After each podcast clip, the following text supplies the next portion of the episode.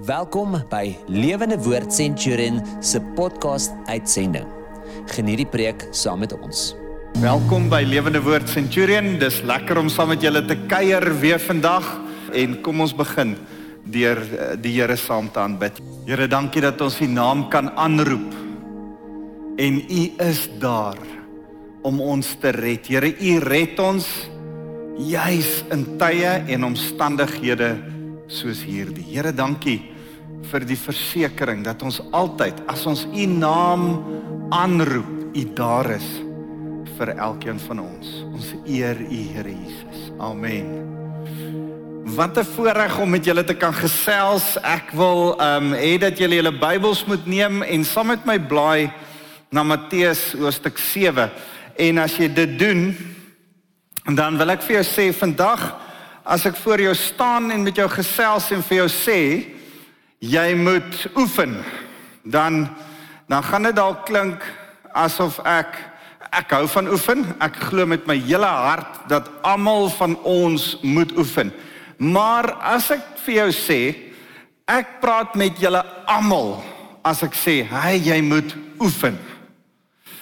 Dan as ek dit vir jou sê dan weet jy dat wanneer ek met die kleintjies praat bedoel ek nie hulle moet nou al 'n maraton hardloop nie dat as ek met die ouer mense in die gemeente gemeente praat, die wat al bietjie verder in jare is en wat nie noodwendig nou kan hardloop nie, beteken oefen iets anders daar. Hey, al is jy al uh, is is jy baie oud, moet jy nog steeds so bietjie aan die beweeg bly en ergens heen stap en al is dit 'n stadige stappie, kry ten minste geoefen. So wanneer ek vir jou sê oefen, dan sê ek vir party jong manne wat gesond is, hey, dis tyd dat jy nou oefen, dat jy gym toe gaan, dat jy hard werk, dat jou hart klop so bietjie bo 160, 170 uh slaap per minuut kom. Uh vir party van julle wat baie fiks is sê ek hey wag wag wag dis tyd dat jy nou 'n bietjie die covid vetjies afskit en en regtig hard oefen ons ons maak almal gereeld vir gereed vir hardloop vir Bybels so miskien as ons na aanleiding van dit wat Dot net gesê het vir hardloop vir Bybels gereed maak, besef ek ek het nou COVID gehad en almal is nou versigtig en uh, ek wil begin squash speel en almal sê nee, wag. Maar ek begin besef ek moet stadig maar seker begin oefen. Vir my gaan oefen nie voluit hardloop wees op hierdie stadium nie.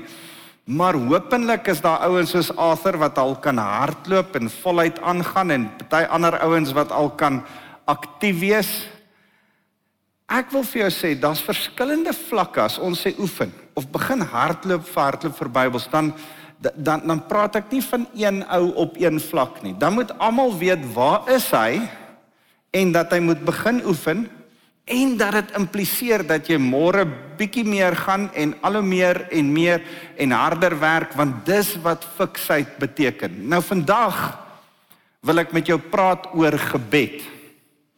En as ek met jou praat oor gebed, is dit omtrent dieselfde soos oefen. Dis dis dis presies dit dat ek jou wil aanspreek op die vlak waar jy is. Dit dis intimiderend om oor gebed te moet preek. Want ek bid, ek bid elke dag. Ek praat met die Here. En as ek met die Here gesels, het, staan ek en die Here met mekaar in verhouding. Ek sal net nog meer daaroor sê. Maar nog steeds dink ek ek bid te min. As as ek dink aan aan aan Andrew Murray senior wat vir 40 jaar lank elke Vrydag aand vir 2 ure lank gebid het vir herlewing in Suid-Afrika. Sy twee seuns het hom altyd gaan afloer en dit het later Charles en Andrew Murray, die Andrew Murray geword wat Suid-Afrika heeltemal omgedraai het uh, met die evangelie. As ek dink aan ouens soos Hudson Taylor wat gebid het en sy hele lewe vir die Here oorgegee het. As ek as ek dink aan John Wesley wat gepraat het oor gebed en gesê het uh die Here vir uh, as as ons nie bid nie vir ander dinge nie. Ehm um, dis my so mooi. Daar's 'n 'n Richard Foster wat gesê het to pray is to change. As ek as ek dink aan al hierdie goed, dan besef ek ek skiet ver te kort by al hierdie ouens. Ver ver te kort. Ek kan nie soos een van hulle bid nie. En vandag besef ek Omdat ek nie soos een van hulle kan bid nie. Omdat ek nie soos Neville Norden kan bid nie. Ek, ek kuier nou dag saam met Werner van der Walt, vriend van my en hy en en hy sê, "Man, um, hy dink nie hy ken iemand wat so baie soos Neville Norden kan bid nie." En ek ek toe ek nou da, toe hy daaroor praat, toe dink ek ek stem daarmee saam. Hierdie is 'n man van gebed. Maar ek dink nie omdat ek nie so baie soos Neville of soos Andrew Murray of soos Hudson Taylor kan bid nie, maak dit nie dat ek nie met jou daaroor kan praat nie. Ek moet inteendeel met jou daaroor praat. Miskien inspireer dit my om meer te bid. Want dit moet jou verseker inspireer om meer te bid. Gebed is een van daai goed waardeur ons so bietjie geïntimideer word. Een van daai goed wat wat ons vir mekaar kyk en sê, uh, uh, jy weet nie hoeveel bid daai ou nie en jy weet jy bid nie genoeg nie en ons almal voel ons bid nie genoeg nie, ons kan meer bid. Al is jy die ou in ons gemeente wat die meeste bid, voel jy ja, as hulle maar net geweet het, ek kon meer, ek kan eintlik meer bid as dit. En en vandag wil ek met jou kom praat op die vlak waar jy is en en wil ek regtig van die begin af. Jy weet mos hulle sit so 'n disclaimer aan die onderkant voordat hulle in party advertensies. Nou ek wil so 'n disclaimer kom sê en sê hierdie vandag is vir jou op jou vlak. Miskien is jy 'n gelowige wat al lank die Here dien en al 'n ver stap pad stap en miskien is jy iemand wat al in gebed al 'n ver pad kom dan is hierdie wat ek vandag vir jou deel met jou. Maar miskien is jy juis iemand wat wat nou net pas tot bekering gekom het. Miskien het jy nog nie eers tot bekering gekom nie en sê hierdie kerk ding is vir my vreemd. Miskien het jy tot bekering gekom en en en en stap jy hierdie pad maar jy verstaan nie hoekom moet jy bid nie en jy vers, jy klik nie regtig hierdie bid ding nie. En dan is vandag ook vir jou. So ek wil sê vandag is een van daai preke wat vir almal op enige vlak van hulle geloofslewe is, maar veral ook vir my. Ek ek dink die Here praat met my eerste vandag. En vanuit dit wat hy met my oor praat, wil ek graag met jou oor gesels. En en daarom Matteus 7, hoor 'n bietjie wat sê hy Matteus 7 vers 7: Vra en vir julle sal gegee word. Soek en julle sal vind klop en vir julle sal oopgemaak word want elkeen wat vra ontvang en wie soek vind en wie klop sal vooroopgemaak word wie onder julle sal as sy seun brood vra vir hom 'n klip gee of ook as hy 'n vis vra vir hom 'n slang gee as julle wat sleg is dan weet om goeie geskenke aan julle kinders te gee hoeveel te meer sal julle Vader in die hemele die goeie dinge vir julle vir vir vir hulle gee wat hom vra. Alles wat julle dan wil hê, die mense aan julle moet doen, doen ook julle net so aan hulle want dit is die kern en die wet van die profete. Nou ek wil terugkom by hierdie drie goed. Vra, soek, klop. Daar waar jy is by die huis, sê gou vir mekaar, vra, soek, klop. Ek ek wil hê julle moet hierdie ding vasmaak. Daar waar jy is, sê dit gou vir jouself hardop as jy alleenig is of sê dit vir iemand anders te kyk kom by die oë, vra, soek, klop. Ek ek wil hê jy moet hierdie goed weer herhaal en besef dat hulle eintlik dieper gaan. Hulle gaan in intensiteit verder. Vra se bietjie vlak, dan gaan soek 'n bietjie dieper en dan's klop eintlik die ding waarby ons moet uit, uitkom. So ek wil hê dat ons moet weer vir mekaar sê: vra, soek, klop. En en as ons na hierdie goed kyk, dan wil ek vandag vir jou sê, kom ons kyk na hierdie drie goed as as drie beginsels wat Jesus vir ons gegee het om ons te leer bid. Uh, in in net so hoofstuk voor dit in dieselfde preek dan vra sy disippels vir Jesus, leer ons bid en dan leer hy hulle die onsse Vader en dan met die hele gebed en die gesindheid van gebed in gedagte kom hy later by hierdie gedeelte vra soek klop. En as hy by vra soek klop uitkom, dan wil ek julle weer herinner in die eerste plek aan wat Richard Foster gesê het van to pray is to change. om te bid is om te verander. Nou nou dit dis so bietjie dubbelsinnig. Ek wil hê jy moet hoor, om te bid is om dinge om jou te verander. Maar om te bid beteken ook dit impliseer dit gaan altyd so dat jy dan ook verander. Om te bid verander eers eintlik jouself en dan begin dit jou omstandighede, jou situasie, die goed rondom jou verander. En en en dis hoekom die Here begin met vra. Vra is maklik. In Afrikaans het ons 'n sê ding van vra is vry. En en en ons moet maklik kan vra. Vra ehm um, as uh, dis die basiese vorm van gebed. As as ek mooi daaraan dink dan dan besef ek elke ou, of jy nou 'n Christen is en of jy nie 'n Christen is nie, het al gevra. Party mense uh, wat nie die Here wat nie die Here ken nie, roep tot tot God en vra hom op een of ander stadium iets in desperaatheid en hulle praat met hom. Daar's 'n vra by party mense. Maar dan baie keer kom ons koppe in die pad en en dan vra ons nie en en ons moet besef baie keer dan dan besef ons nie hoe belangrik die gebedslewe van 'n gelowige is nie. En ek wil vinnig weer vir hierdie vir jou verduidelik en ek ek het dit al vir die gemeente verduidelik, laat ek dit weer verduidelik. Dat ek glo in die soewereiniteit van die Here. Hy is die koning van die heelal. Hy is die die skepper, die een wat alles gemaak het, die een wat oor alles regeer en alles in stand hou. Maar as jy die skrif reg lees, Genesis 2 uh 2 Timoteus 2 vers 12 sê hy uh, dat hy ons as mense op die aarde geplaas het om te heers oor die aarde.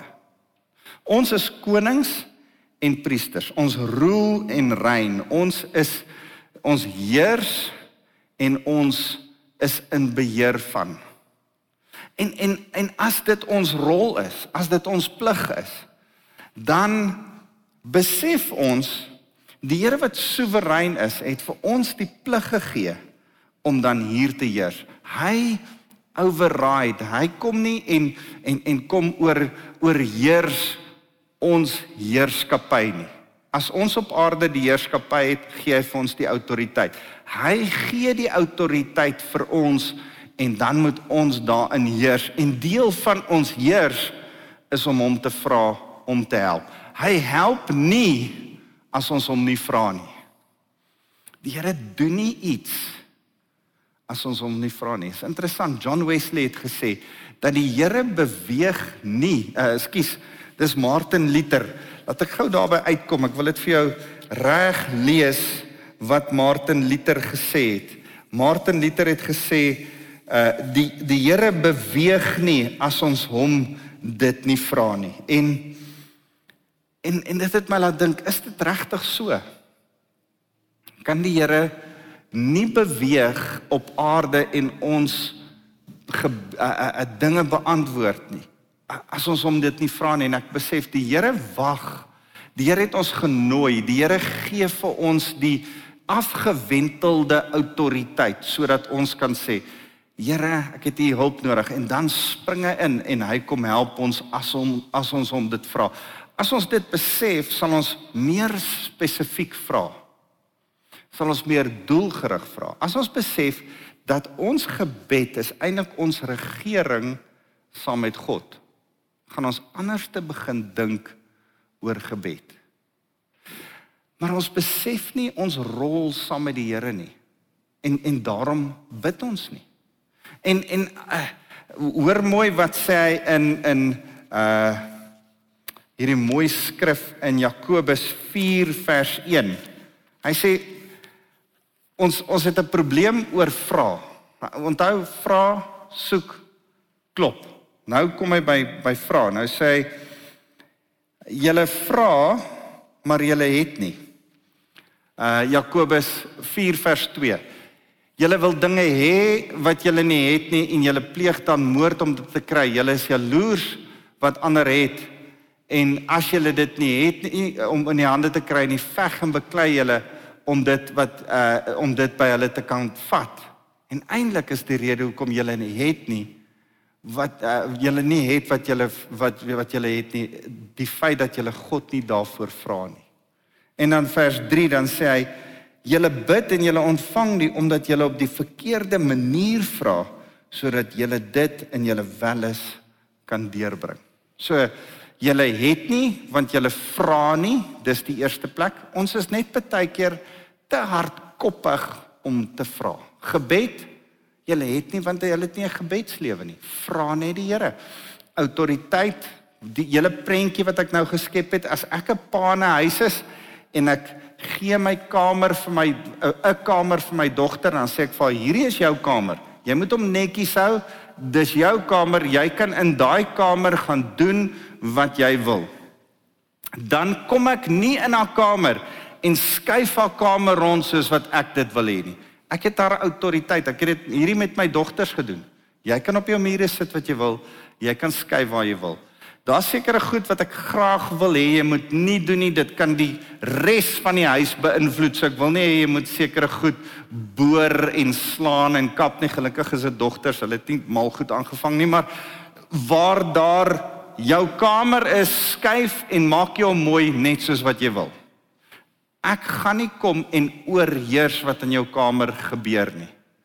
En as jy vir my kamer eh, vir my vra in in my kamer, pa, kan ek asseblief 'n nuwe lesenaar kry? Op 'n stadium sê my dogter, "Oor hierdie spieëls in my kamer werk nie. Sal pa hierdie een afhaal en hierdie een vervang?" By all means. Ja, dis wat ek graag vir jou wil doen. En dis hoe Vader God met ons werk. Hy gee vir ons die aarde. Ons moet dit versier, mooi maak, regeer en dan vra ons Papa God, sal jy asseblief ons help met hierdie stuk waarin ek nou regeer? En dan sê hy, man, ek so bly jy vra. Dis juist wat ek graag wil kom doen en dan stap hy in en verander die kamer waarin jy woon. En en en ek wil vir jou sê as as ek en jy so saam met die Here regeer, begin dit by vra. Nou sê hy verder in Jakobus, julle julle het nie want julle vra nie in die eerste plek en partykeer dan vra julle maar julle vra met die verkeerde motief van jou hart. Jou hart is nie lekker nie. En en en dan sê die Here moet jy die motief van jou hart kom ondersoek en vir my is dit so mooi. Uh blaai gou saam met my na hierdie mooi skrif in in Hebreërs hoofstuk 12 Hebreërs 12 vers ekskuus 4 vers 12 dan sê hy want die woord van God is lewendig en kragtig en skerper as enige twee snydende swaard dit dring deur tot by die raakpunt tussen siel en gees en beoordeel die hart se voornemens en gedagtes. Dis een skrif, daar's baie sulke skrifte wat sê dat hierdie woord openbaar as jy hom lees. Die skrif sê hierdie is soos 'n spieël. Jy kyk na jouself en dan iewes skielik kom jy agter wat hier binne in jou aangaan. So so partykeer het ons nie want ons vra met die verkeerde motiewe. Met ander woorde, ons het nie want ons vra nie, ons het nie 'n gebedslewe nie. Dis ons eerste probleem, kry 'n gebedslewe. Maar as jy 'n gebedslewe kry, dan vra jy met die verkeerde motiewe. OK, maar hoe kry ek my motiewe reg? Begin die woorde woord bestudeer. Wanneer jy die woord begin bestudeer, begin die Here jou hart se motief vir jouself wys en kom jy agter, o, OK. Dis wat ek eintlik moet bid. Die Here sê hy gee jou die begeertes van jou hart. Hy lê eintlik sy begeertes in jou hart sodat jy jou hart se begeertes tot hom kan bid. En en as ons op daai punt kom, dan wys die Here vir ons, okay, ek wil hê jy moet my kom soek. Nou wil ek by die volgende ding. Kan jy sien dit raak dieper? Jy jy's by vra, Here, ek wil graag dit hê. Here, ek wil hierdie werk wat ek voor aansoek gedoen het, kan ek dit graag kry? Here, hierdie ek ek bid vir 'n huweliksmaat. Jong mense, Uh dis goed om vir 'n huweliksmaat te bid. Ek's op die punt waar ek vir my kinders se huweliksmaats bid en ek bid ek ek was Saterdag by 'n begrafnis en en ek het die voorreg gehad om die die die jong man van 44 wat ek begrawe het se se ma te ken. En ek het geweet hoe sy ma vir hom gebid het. En ek dink as niks wat by 'n ouma, 'n ma se gebed verbykom nie. Ou Bob Manfred het altyd gesê, "It's the hound dog of heaven. The Holy Spirit is the hound dog of heaven." Hulle sal jou jaag en jaag. Die Here sal jou kry. As iemand vir jou begin bid het, gaan die Here jou een of ander tyd beet kry. So, kan ons bid vir die redding van mense? Kan as as as ek vir julle wys agter in my stilte tyd boek het ek mense se name neergeskryf wat ek bid vir hulle bekering. Ek ek wil dit nie graag vir mense wys wie se name is altyd daarin nie. maar die wonderlike voorreg is om te sien dat mense hoe ek mense na die Here toe gelei het, hoe mense in my kerk kom sit het, hoe ek mense gedoop het, ehm um, wat ek al vir jare lank agter in my boek voorneergeskryf het. Waarvoor bid jy? So of dit nou vir 'n werk is, 'n huweliksmaat is, voorsiening, miskien bid jy vir iets spesifiek, iets materiaal vir 'n nuwe kar of 'n nuwe horlosie of 'n of of 'n dis alright. Die die Here wil hê jy moet met hom praat daaroor. En en en hoor mooi. Ek wil graag met jou praat oor aanbidding. Ons het gelukkig vandag se aanbiddingsdiens nie begin deur om te vra vir iets nie. Ons het hom dit begin deur eers saam te sing en te sê Here U is heilig. Here U is die een wat ons red, het ons toe weer gesing. So ons begin aanbidding. Jou gebedstyd behoort te begin nie met vra nie, maar met Here U is groot en wonderlik. En en ons gaan van volgende week af 'n 'n reeks preke hê waar ons gaan gesels oor wat is aanbidding? Hoe aanbid ek die Here? En en ek sien so uit daarna. Ons gaan so 'n bietjie na die tabernakel kyk en en deur die sewe meubelstukke van die tabernakel werk en by elkeen stop as 'n aanbiddingspunt. Maar as ek en jy vra, Here, ek wil U soek. Here, ek ek kom soek U dan is die woord waar ek begin want dit sorteer die motiewe van my hart uit. Maar dan sê die skrif en oor en oor dat ons hom moet soek. Soek die Here met jou hele hart sê Spreuke 8. Daar's iets van om in te klim Spreuke 8 vers 17. Ehm um, as ons hom soek, sal ons hom vind. Psalm 105 vers 4 soek hom met jou hele lewe. As ons die Here soek, sal ons hom kry. Hoe soek ons die Here? Uh, uh, hoekom soek ons die Here? In die eerste plek moet ons dit vir mekaar vra. Hoekom? Want dit sorteer die motiewe van ons hart uit. Hoekom moet die motiewe van ons hart uitgesorteer word? Want nie wat ek wil nie, maar wat die Here wil. Dis die dis die skeiding van die motief van jou hart. As jy wil weet wat is die regte motief om te volg, vra vir jouself, is dit my wil of God se wil? Hoe vind ek uit dat dit God se wil is? Die woord van die Here. Jy moet die woord van die Here begin bestudeer. En as jy begin agterkom, o, oh, maar ek besef ek ek kan nie altyd by die motief van my hart uitkom nie. Here, ek weet nie. Hoor, hoor so mooi wat sê Romeine 8 vers 26. Hy sê so kom die Gees ons ook in ons swakheid tot hulp. Want ons weet nie mooi waarvoor ons behoort te bid nie, maar die Gees tree self vir ons in met versigtiging versigtinge wat nie verwoord kan word nie. Hoor mooi. Ons weet nie mooi waarvoor om te bid nie. Wat Paulus sê, dit maak my so bly om te hoor. Paulus sê ook hy weet nie waarvoor om te bid nie. Maak my so bly om te dink dat Paulus ook so bietjie geïntimideer was deur gebed. As jy met die God van die heelal gaan praat, sal ek hoop jy's 'n bietjie geïntimideer. Dis alright. Ek ek weet nie of dit met jou ook so nie, maar as jy een of ander celebrity gaan ontmoet of 'n belangrike persoon, ek is nogal taamlik vinnig geïntimideer. Ek is eintlik 'n bietjie van 'n introvert, so ek word vinnig deur hierdie ouens geïntimideer as dit nou een of ander famous oues. En en ek besef, hy gebed, dis dalk wat met Paulus en met my aangaan is Here, ek weet nie of ek met u kan gesels nie. Weet jy wat? Hy hy het jou gemaak. Hy ken jou. Hy's lief vir jou. Hy wil graag met jou gesels. Daarom sê hy omdat jy nie weet wat om mooi te bid nie, gee ek jou die Gees, maar die Gees tree self vir ons in met versigtings wat ek nie eers kan verwoord nie. God se gees kom woon binne in jou. Partykeer weet jy nie wat om te bid nie, maar sy gees kan deur jou bid. Is dit nie wonderlik nie? Dan sê hy hy wat die harte deurgrond weet wat die bedoeling van van die gees is dat hy volgens die wil van God vir die heiliges intree. Die wil van God is wat ons moet bid. Ek en jy moet soek. Here, ons wil bid maar ons wil in lyn met die wil van God kom bid. Dis hoekom hy sê vra, soek, soek. Die soek gedeelte is wat is u wil, Here? Wat is u plan, Here? Wat is u idee? Wat's die prentjie in u kop? Ek as as ek in 'n vergadering sit en ek praat met die personeel van die kerk dan dan besef ek daar's 'n prentjie in my kop van hoe iets moet lyk.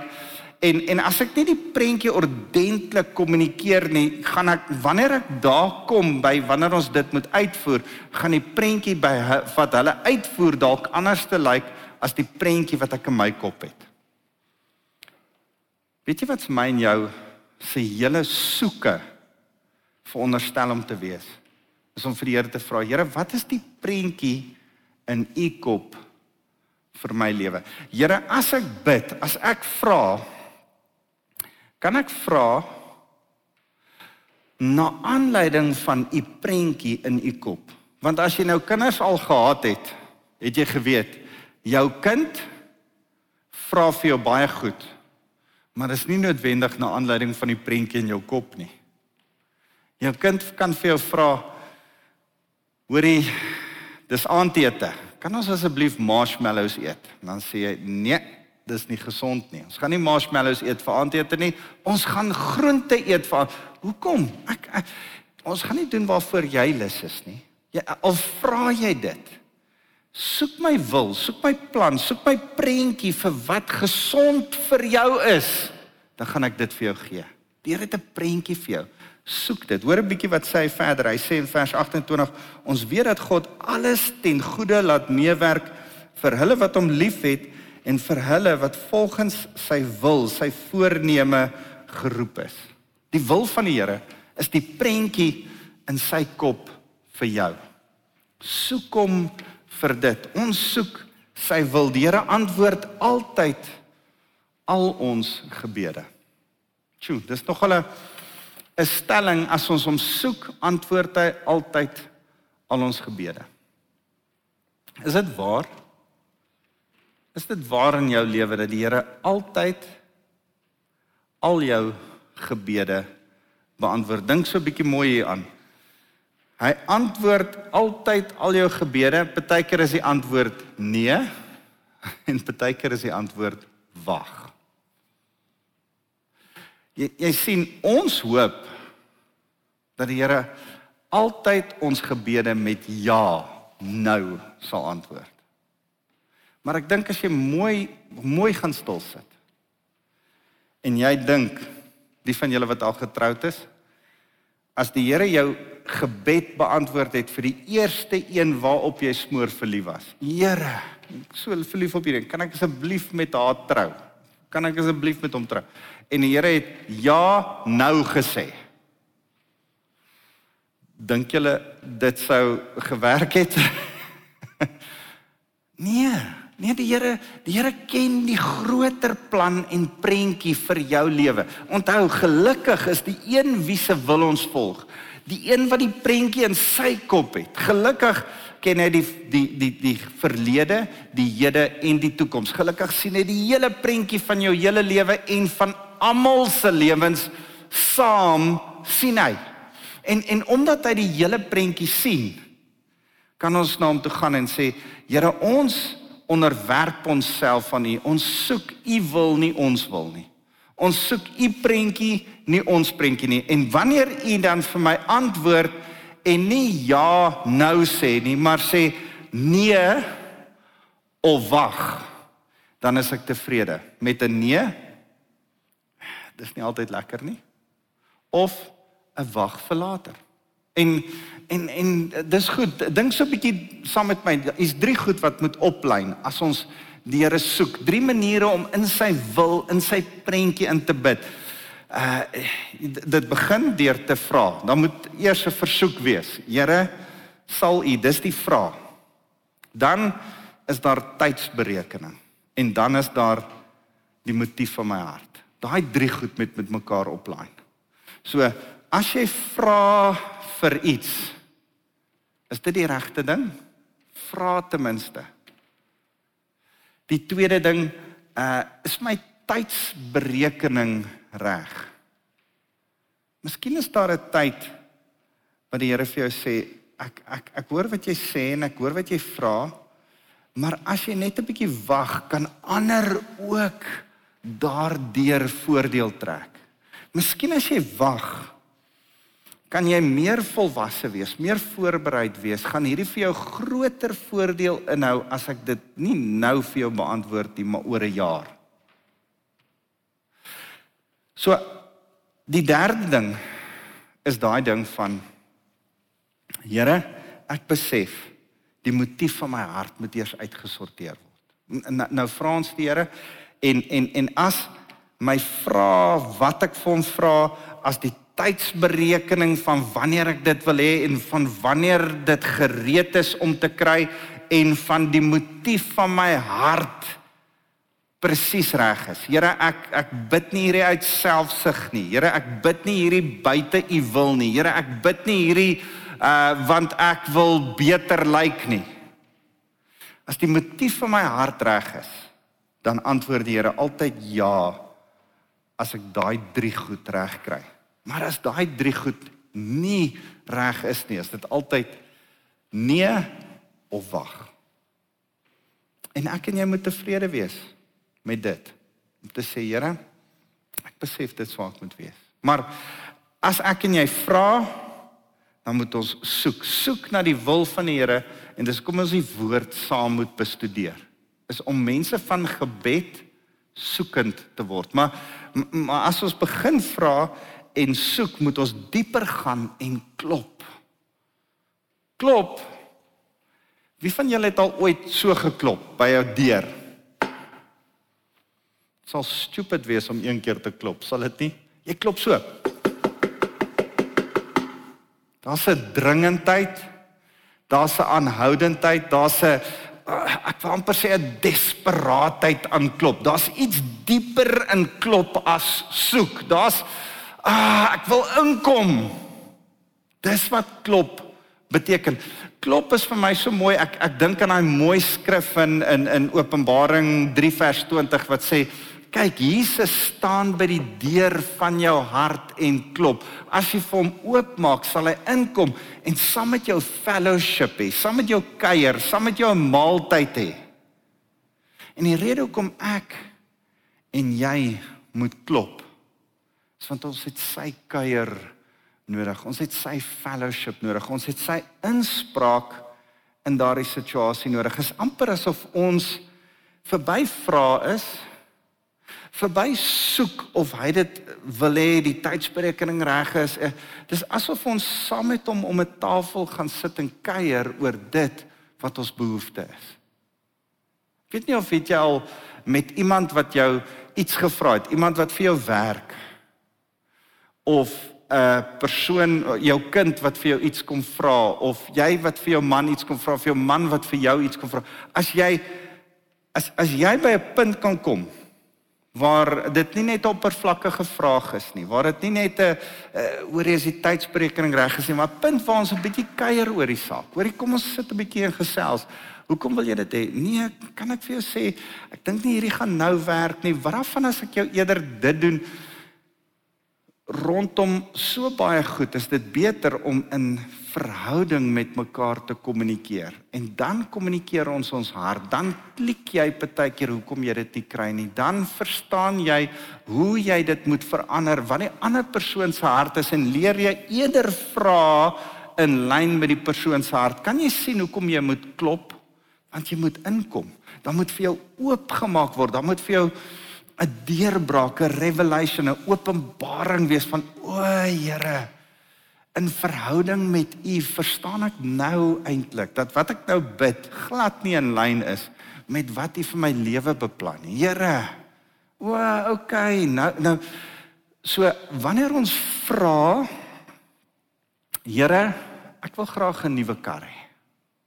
Here, ek wil graag 'n nuwe werk hê. Here, uh, ek wil ek wil graag trou. Sal U vir my 'n man gee of 'n vrou gee? Wat jy vir die Here vra, begin by vra en dit begin by vra met geloof. Hebreërs 11 vers 6. Ons moet mense van geloof wees. Vra met die wete dat die Here dit vir jou sal gee. En dan deel van jou geloofspad is, Here, ek gaan nie vra, ek gaan nie aanhou vra. Dis dis vir my so interessant dat die Grieks uh van van vra, soek, klop is is 'n 'n 'n 'n continuous imperative. Dis 'n aanhoudende bevel. Dis nie iets wat jy moet doen en dis eenmal klaar gedoen nie. Dis iets wat jy moet doen en aanhoudend doen. Dis soos Uh 'n goeie voorbeeld daarvan is Efesiërs 5 vers 18. Moenie dronk word van wyn nie, maar word aanhoudend vervul deur die Heilige Gees. Word elke dag vervul deur die Heilige Gees. So moet is is is die manier hoe dit in Grieks geskryf is. Hou klop en hou aan klop. Vra, hou aan vra. Soek, hou aan soek. Want dan sal ons kom by 'n punt waar ons sê, "O, Here, as ek klop, kom ek by 'n plek waar ek net aanhou klop en aanhou indruk en aanhou fellowship hê met u in verhouding saam met u.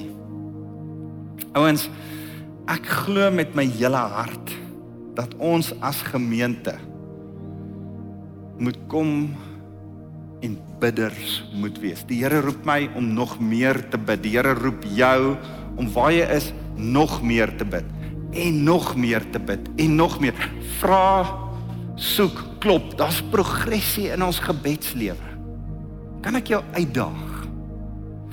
Kan jy môre meer bid as vandag? Vir 'n week lank gaan ek jou uitdaag. Dat ek en jy gaan bid in die oggende. Ons gaan die Here aanroep. Ons gaan hom spesifieke goed vra. Ons vra te algemeen. As jy dink jy het 'n verhouding met die Here, soek hom.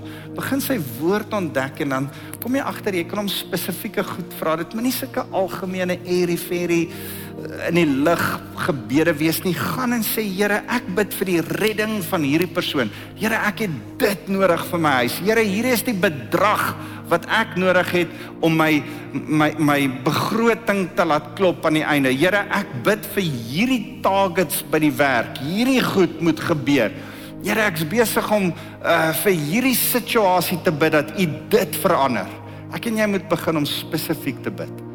En wanneer ons begin om spesifiek te bid, dan vra ons Here, ek gaan U vra, ek gaan U soek hier oor. Is ek in lyn met wat u woord vir my sê ek mag bid en nie mag bid nie. Is dit reg? Hoe sal ek weet? Bestudeer die woord. Goed, ek vra, ek soek of ek in lyn is. Here, ek klop. Ek hoor by u hart. Wil u meer hê? Wat wil u hê? Wat Here, wat wil u hê moet ek bid? Kan ons mense van gebed wees? Ek wil jou uitnooi net so saam met my stil te word. Here, ons wil vir u as gemeente, as lewende woord centurion, as as mense wat u dien met ons hele hart. Wil ons kom sê, Here, ons wil mense van gebed wees. Kom inspireer ons om meer te bid, Here. Kom mag ons leer as ons begin vra hoe om te soek. En Here, as ons soek, mag ons op 'n vlak kom waar ons klop en aanhou klop en aanhou klop en soos wat u in Lukas 18 daai mooi vergelyking gee van eh, vers 1 tot by vers 8 waar die weduwee kom aanhou klop het by die regter en kom aanhou klop het en aanhou en aanhou en aanhou totdat daar versoek gehoor gegee is voor. Here ons wil so kom aanhou. U moedig ons aan om aan te hou klop. Here, ek dink daaraan dat as ons by 'n deur klop, dan weet ons baie keer nie of die persoon wat hier tuis gaan aan die binnekant van daai deur is nie. Maar as ons aan u deur klop, weet ons dat ons weet dat ons weet. U is aan die ander kant. U wil ons antwoord. U antwoord ons altyd. En daarom Here, maak ons mense wat aanhou klop. Ons eer U Here Jesus. Here, ek wil die gemeente kom seën met die liefde van God ons Vader. Here, mag die die krag van die Heilige Gees ons aanhoudend help om tot U as Vader te bid.